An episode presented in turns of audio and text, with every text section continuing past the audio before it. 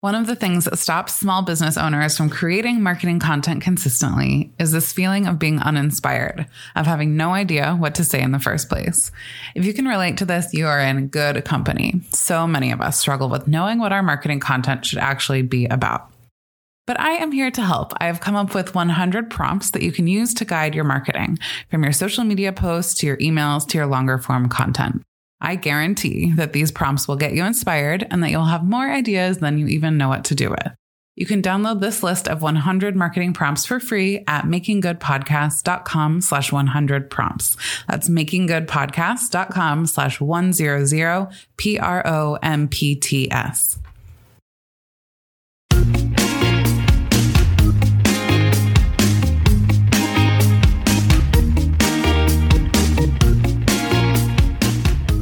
Welcome back to Making Good, the podcast for small businesses who want to make a big impact. I'm your host, Lauren Tilden, and this is episode 208. This episode comes out at the end of November, and I know from members in my community that the energy is high this time of year, and also it's a little chaotic. The end of the year is a super important time business wise for many small businesses. Certainly, most small businesses in my community, many of which are product based, this is a very important sales time of year. So we want our marketing right now to really deliver for us. But creatively, if you're anything like me, you might be feeling just tapped out. So if you need some support planning your end of year marketing, today's episode is for you. My goal is to give you some good ideas on what to actually say in your marketing in order to get those big results. Now, fun fact, this is actually an encore episode. Sometimes we don't need to reinvent the wheel. Sometimes the way we can be of most use and of most value is simply to point people in the direction of something we've already created. So when I wanted to create this episode for you, I realized, wait a second, I already did. So I had already outlined this. I'm updating it a little bit, re-recording, but I'm bringing back mostly a previous episode all about content to create at the end of the year. All of these ideas are evergreen. They were good in previous years. They'll be good in future years. And I hope you enjoy them. So, with that, today, here are my 15 content ideas for the end of the year to drive sales and build community. Okay, now before I get into the content ideas, I want to remind you that these ideas are good anywhere you want to use them. Yes, you can use them on social media, on Instagram, on TikTok, LinkedIn, whatever platform you know your ideal customer hangs out on, use it there. But also, you can use these ideas elsewhere. If you have a blog, if you have a podcast, if you certainly, if you have an email list, email is one of my favorite things. So don't feel like you have to pick one platform for each of these ideas. One idea on this list could show up as all of the following an Instagram carousel, a reel, a series of Instagram stories, an email to your list, please this, a blog post, and more. So make the most of your content by repurposing these ideas across multiple platforms. So let's jump right into the content ideas. Idea number one is behind the scenes. This is step by step behind the scenes content on how your products or even your services are made. I'm going to go out on a limb and predict that your customers buy from you, yes, because they love what you make, but also because they love the fact that it was made by hand. For anyone who isn't skilled in whatever you do, the process of watching you create what you create behind the scenes is straight up magical. For me, I have a stationery brand called Good Juju Ink. I designed all of my products in watercolor. And even though it seems boring to me, people love to watch the process of watercolor. Personally, I love to watch a hyperlapse of a jewelry artist putting a necklace together or a ceramicist creating a bowl on the pottery wheel. No matter how boring you might think your process is, even if you work on a computer, I assure you that it isn't. I've done hyperlapse videos of my screen while I type up podcast notes or edit podcast episodes. It is so boring to me, but people have enjoyed a peek into my process. Now, ideally, when you're recording these videos, you're showing yourself making something that is actually for sale so that at the end of the caption or at the end of the email, you can say, if you love how this turned out, it's available in the shop and even link up to it if you can. Bonus points here if you share details about your process. How does it work step by step to create the things you create? What materials do you use? How did you learn to do what you do? This is just one item on the list, but it doesn't mean that this kind of content can only be created once. This is a beautiful way of reminding your ideal customer that your product is unique and special because it's handmade. And that's something worth reminding them over and over again. So this idea is really many ideas because you can use it many times. Idea number two is to package an order with me. When you get an order, film the process of packaging it up. This is another handmade is magic type of post or type of content because I think we can all agree there's a huge difference between buying something from a huge corporation and getting it in the mail and then buying something from a small business. Include every piece of packing it up. Any pretty packaging materials you use, your business card, tissue paper, your thank you note, anything that goes into packaging your product into a package that is a beautiful experience to receive. Show this in your piece of content, ideally video content like a reel, but you could also get some pretty photos of the final packaged item before you close the lid. Just like in the last tip, I'm hoping that whatever you're packing up is something that is available for sale online. Mention it and let people know how they can get it if it caught their eye while they watched you pack it up for someone else. Note here that hopefully it goes without saying that anytime you film something like this, make sure you're never showing a mailing address, a name, or any identifying information of the person who ordered. Idea number three is tips for using your product. So, how can you educate your audience on using your product? The key here is to not make it a brand specific piece of content. So, for example, don't say how to write a thank you card on Good Juju Ink greeting cards. It would be how to write a thank you card. This makes it clear that it's just straight up a helpful, useful piece of information related to the category of product you sell versus a straight up sales pitch. We want this informational content to be helpful to our ideal customer, whether or not they buy from us, but the process of sharing this information will make them more likely to buy from you.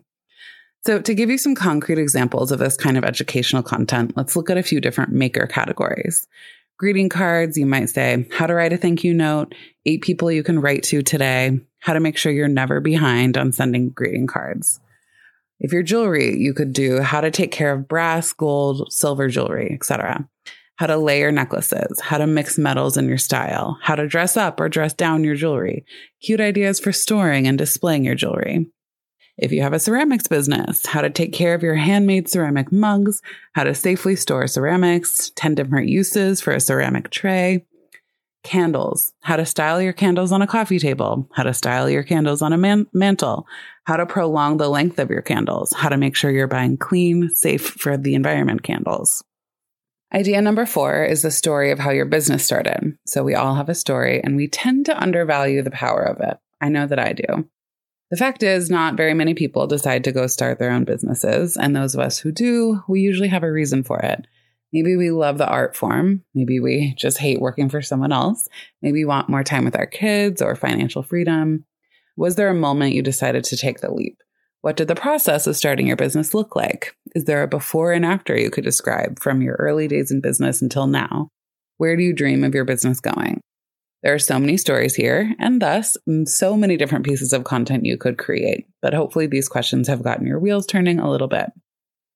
Idea number five What impact do you want your business to make on the world? We all want to make money with our businesses. That's pretty much the definition of a business. But let's take it a step further. How do you want the world to be different as a result of your business? Maybe you donate to causes you believe in. Maybe you want to inspire your daughters to follow their dreams. Maybe you want to fill the world with a product that is kinder to the environment than whatever mainstream products in your category generally look like. There's no right answer. But one thing I know from making so many small business friends and working with so many of you is that most of us are looking to do something a little bit more than just make money. Share that. Idea number six is a roundup of bestsellers. Knowing your bestsellers is super powerful for so many reasons, but one of the most obvious that I think we overlook sometimes is simply to share that with our audiences. Showing your audience which of your products are your bestsellers is helpful all year long, but particularly in the holiday gifting season. Most of us are going to be buying gifts for people right about now, and buying gifts is hard. You know what makes it easier? When the brand can show you exactly what products people like the best. It's just a probability thing. If these are the products that most people like the best, the odds are whoever you're gifting to will like it too. People are social creatures, and no matter how much we try to be unique and be an individual, we tend to go with the flow. I can't remember the last time I picked a restaurant to go to dinner at without first checking the Yelp reviews to see what everyone else thought of the restaurant. If they liked it, what dishes were the most popular. I use this information to help me feel more comfortable giving them a try, and the same is going to go for your products or your services. Idea number seven is customer reviews or testimonials. Speaking of what other people say about your business, consider sharing some social proof alongside your products. And by this, I mean a quoted customer review or testimonial where they're describing how much they love your product and why. The same principle goes for sharing testimonials. Seeing someone else's super positive experience with your brand will help someone feel less risk in making a purchase from you themselves. If you don't have reviews or testimonials, it's pretty easy to get them. You just ask for them. You could reach out to people who have ordered from you in the past and say, Hey, I'm collecting customer feedback to share. And if you're open to it, I would love to share your review. This is what I'd like to know from you. Most people probably won't take you up on this invitation, but you don't need to get an answer from most people. You just need a few powerful, glowing testimonials. And then with permission, you can share them everywhere. Social media, your website, email, the list goes on. Idea number eight is user generated content. One final suggestion on this social proof section of the list is to share user generated content, sometimes referred to as UGC. User generated content is pretty much exactly what it sounds like content created by users. So, this is marketing content, usually social media posts, where the user of your product, the buyer, posts about the product. So, if you make candles, maybe someone tags your brand in a beautiful photo in a cozy corner of their room. Maybe you make jewelry and someone tags you in a photo of themselves wearing your pieces. Ask them for permission to repost this content. Again, people tend to go with the flow, and seeing other people buying your products and using them lends you credibility, and helps people, especially new customers, trust you more. Idea number nine is a gift guide or many gift guides. Tis the season for gift guides. There's a lot of them floating around right now, but for good reason. Gift guides solve a real problem that people have, and that is the fact that buying gifts is hard. To design an effective gift guide, think about who your ideal customer is and who they might be buying for. Now think about the type of products you offer and look for a good fit between who your ideal customer is buying for and the products that you sell. There's a couple of ways to do gift guides. Either the guide contains a list of products you sell, or your products are among a list of other products that would also be good for that target demographic. I prefer the second option, and then you can feature your amazing, talented business friends, but it's really up to you. The thing here is that the best gift guides are specific gift guide for women or gift guide for kids, in my opinion, are probably not specific enough to really call out to people. Here are some ideas for gift guides that will instantly attract someone buying for a person that meets that description. Gift guide for the artist, gift guide for hikers, gift guide for nature lovers, gift guide for dog parents, gift guide for minimalist, body positive gift guide, feminist gift guide, gift guide for new moms, gift guide for the foodie, and on and on and on. Your gift guide can simply be an Instagram post or an email, or it could be an actual guide on Instagram guides. It could be a blog post, whatever. Don't overcomplicate it. Just put some gift ideas out there in some format. Content idea number 10 is behind the scenes, your mess. Okay, here's one I really don't want to do, but one that I know connects with people. Share your mess. Unless you're one of those unicorn super neat makers or artists, most likely when you're making your product, it gets messy.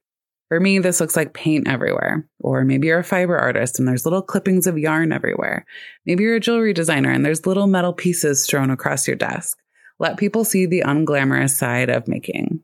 Again, one of the reasons that people love buying handmade is the humanity in it. Our products are not made by machines that are perfectly clean and systematized. They're made by people who make messes. Share it. Idea number 11 is a day in the life. One of my most popular Instagram posts I ever did was a simple hour by hour of a day in my life. I'm talking as simple as at 7 a.m. I woke up and had peanut butter toast with coffee. At 7:30, I checked my email. At 8 a.m., I started painting, etc. The holidays are an especially interesting time to do this because most of our plates are especially full.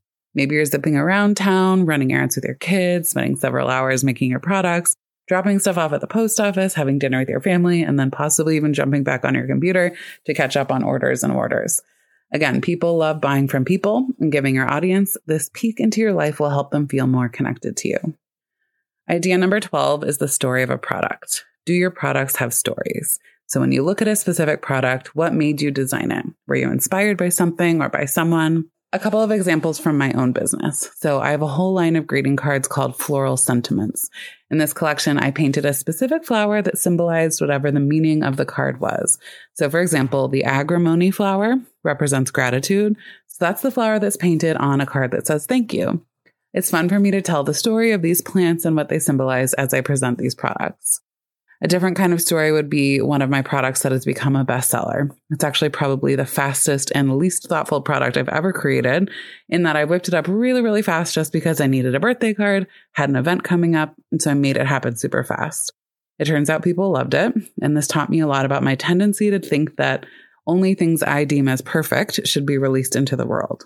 That's actually not true. And in many cases, that's simply not true. And in fact, many of the products that I think are much closer to quote unquote perfect have not sold nearly as well as that one card that I did in just a few minutes.